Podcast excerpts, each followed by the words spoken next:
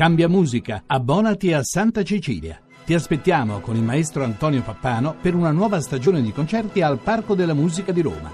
Info sul sito santacecilia.it.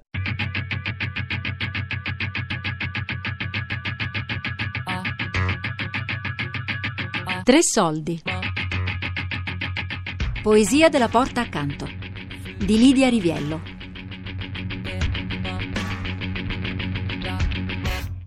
Si va? Eccoci, eccoci a casa, Carpi Diem. Prego, accomodatevi.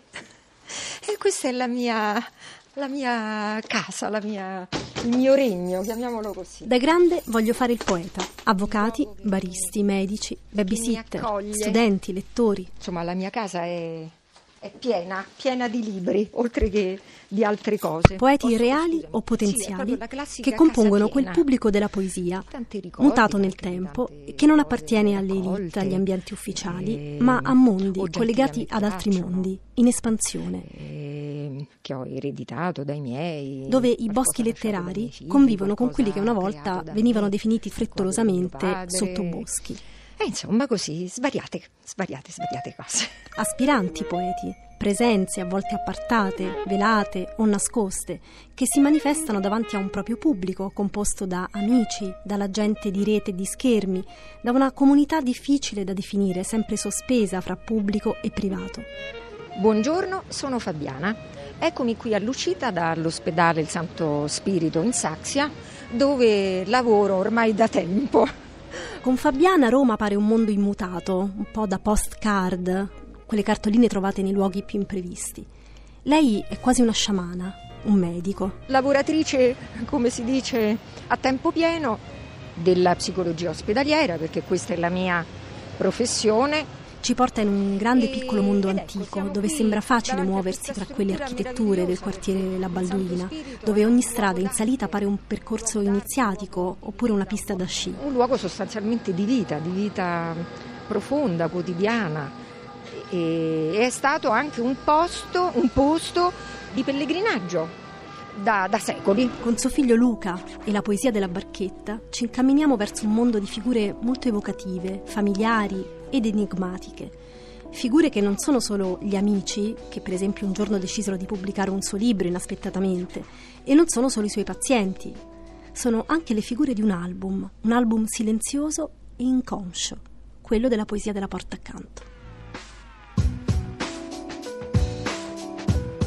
Abbiamo preso il 990, parte da Piazza Risorgimento, mamma mia, è l'autobus che io di solito prendo quando vado al Santo Spirito.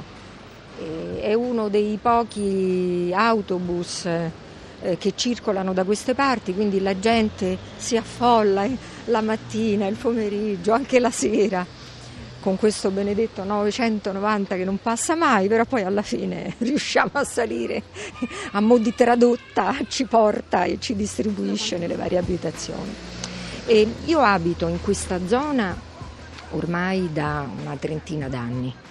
E prima invece ho abitato, sono nata e vissuta in Prati, in una vecchia casa, era la casa paterna dei miei nonni paterni che io ricordo sempre con grande, con grande affetto, anche con una certa diciamo, magia, perché l'infanzia poi è proprio eh, questo mettere insieme dei fili, dei fili colorati e da questo nasce un arazzo, un tessuto meraviglioso, nessuno di noi sa come sarà poi fino alla fine.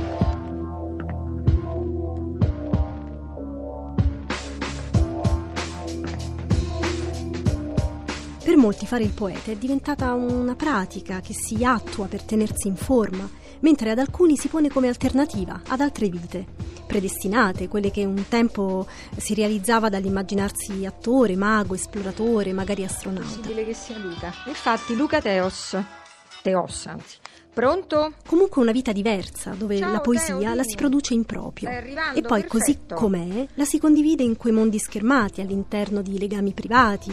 Va bene, eh, tieni conto che, vabbè, noi intanto ci prendiamo un goccetto di caffè e poi lo riprendiamo appena arrivate. Miti che i protagonisti delle nostre puntate sembrano indossare come abiti di una festa, di un rito.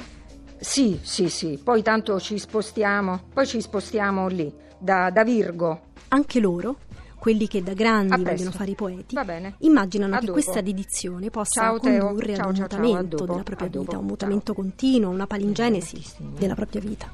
Dove c'è altro unico mezzo, tipo il 990 di cui parlavamo prima, che passa.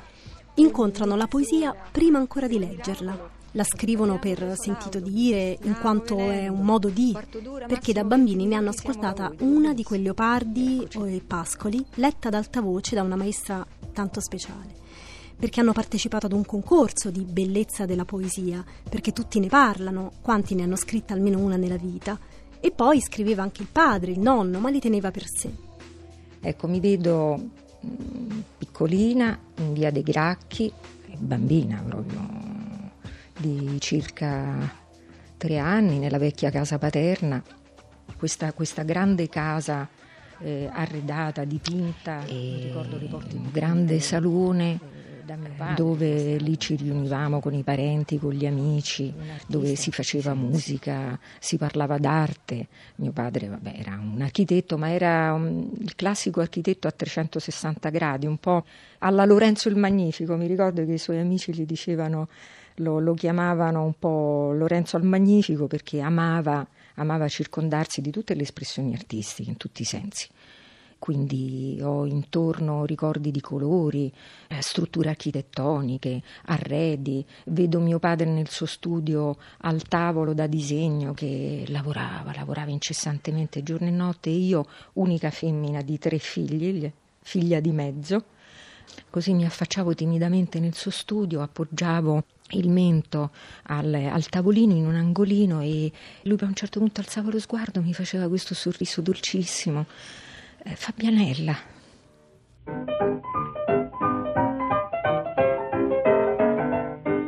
Eh, diciamo che eh, il mio amore per eh, questo sentimento artistico che ho sempre sentito nella, nella mia diciamo nella mia anima, chiamiamola così, la parte, eh, l'anima che è la parte intima e l'intimo dell'intimo di, di ciascuno di noi e, e che siamo in grado di tirarlo fuori quando ci mettiamo in relazione con l'altro, con l'altra.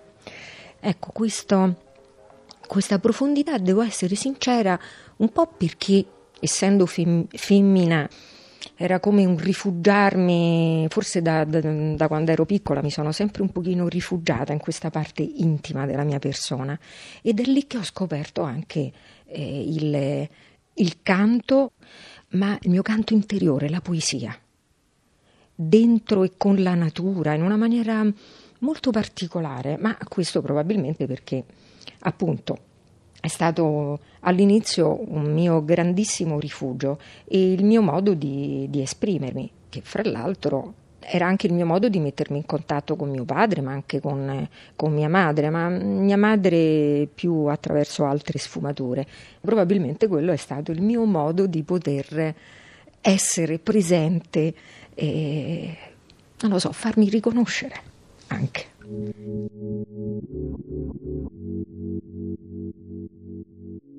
Quando, quando, ho scritto la mia prima poesia avevo appena frequentato la prima elementare, quindi quando sono stata in grado di eh, scrivere, leggere, ma soprattutto conoscere, c'era la, la maestra Mazzucco, Francesca Mazzucco, che era innamorata di Pascoli.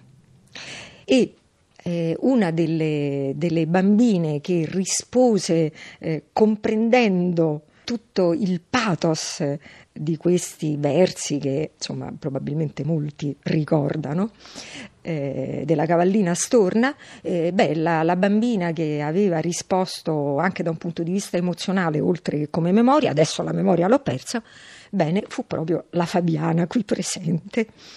E, e da lì io eh, così eh, nacque dentro di me questo amore per il ritmo, per la musicalità, per le parole, per l'espressione poetica e, e me la portai proprio eh, dentro d'estate. Mi ricordo che come tutti gli anni andavamo in vacanza, il mese di luglio andavamo a, a Castiglione della Pescaia in Toscana e in questa casa la sera io ricordo ancora c'era questo lungo corridoio buio dove eh, iniziai a saltellare per tutta la lunghezza del, del corridoio e, e, mi venivano in mente questi versi, questi versi eh, sulla barchetta, la barchetta piccoletta, la mia prima poesia.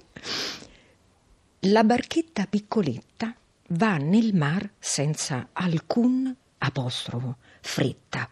Quindi la barchetta piccoletta va nel mar senza alcun fretta. Ma il vento zeffiretto le dà un soffio all'alberetto.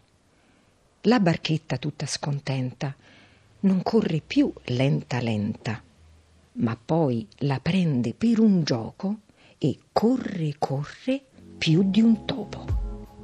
Io ho sempre letto eh, la realtà a più livelli e quindi anche a livello poetico.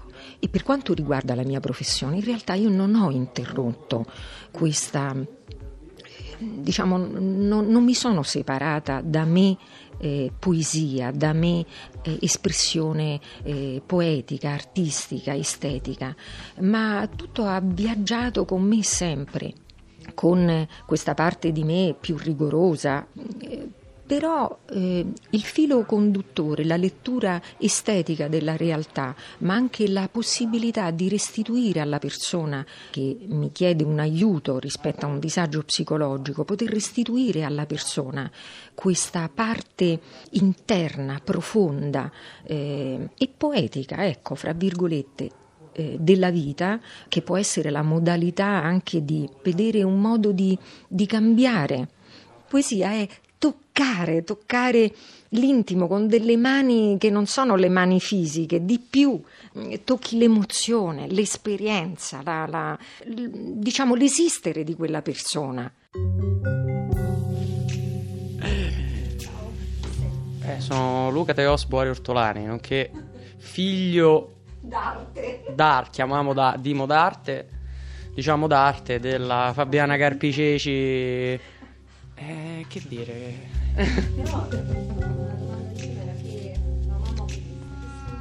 Beh, dipende, dipende da, che, dipende da, che, punto di vista si vuole trattare avere una mamma, una madre poetessa, cioè nel senso se da un punto di vista puramente pragmatico oppure dal punto di vista intellettuale, artistico. Se vogliamo dire, dal, se vogliamo iniziare dalla parte, diciamo, peggiore così, per far ridere, ovvero il punto di vista puramente pragmatico, significa avere una madre che è un po' con la capoccia tra le nuvole, che spesso e volentieri si ritrova in un posto, magari a passeggiare perché siamo di corsa, dobbiamo andare da qualche parte, magari abbiamo un pranzo con i parenti, oppure quando si dice andiamo a fare una passeggiata si presuppone che uno prende parte e cammina, non è che si blocca nel mezzo della strada e fa Oh, mai visto quello? Ma guarda quanto è bello! 40 minuti a guardare quanto è bello quel dettaglio di cui magari a me non me ne frega assolutamente niente. No! 50 minuti immobili. No, devo, devo guardare, devo, fa, devo scrivere. Cioè, quindi la poesia solo quando gli pare a lei. Inverno. Tremano le foglie accartocciate dal, vent- dal freddo inverno sparse si infrangono sotto i passi del mattino, rimosse dal sole intenso sferzano il viso, mentre dentro il corpo si irradia fuoco raccolto e contenuto, e fuori è il nudo solitario gelo con cui danzare per tutto il giorno. Posso spiegare mh, mm, parlando dei giochi di prestigio, diciamo, nel senso, voglio fare questa, questo parallelo tra la poesia e il gioco di prestigio tendenzialmente, specialmente ad oggi, nel nostro tempo storico, ogni volta che si guarda un gioco di prestigio, la prima cosa che si fa non è pensare al gioco di prestigio in sé per sé, ma come viene fatto il gioco di prestigio, cioè dov'è l'inganno del prestigiatore. E quando poi però uno subisce il trucco, non resta stupefatto dal trucco in sé, perché il suo primo pensiero è cercare di scoprire cosa c'è dietro, cosa c'è dietro il prestigio, appunto. Se si possiede una madre poetessa o padre poeta o quello che è, cambia di- diametralmente l'ottica. Cioè non si pensa a che cosa c'è dietro, ma si subisce il trucco e si subisce la bellezza senza starsi a chiedere che cosa c'è dietro, necessariamente.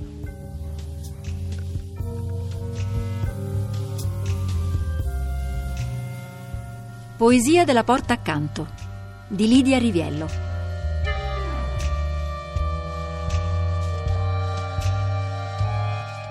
Regia di Ornella Bellucci. Podcast su tresoldi.rai.it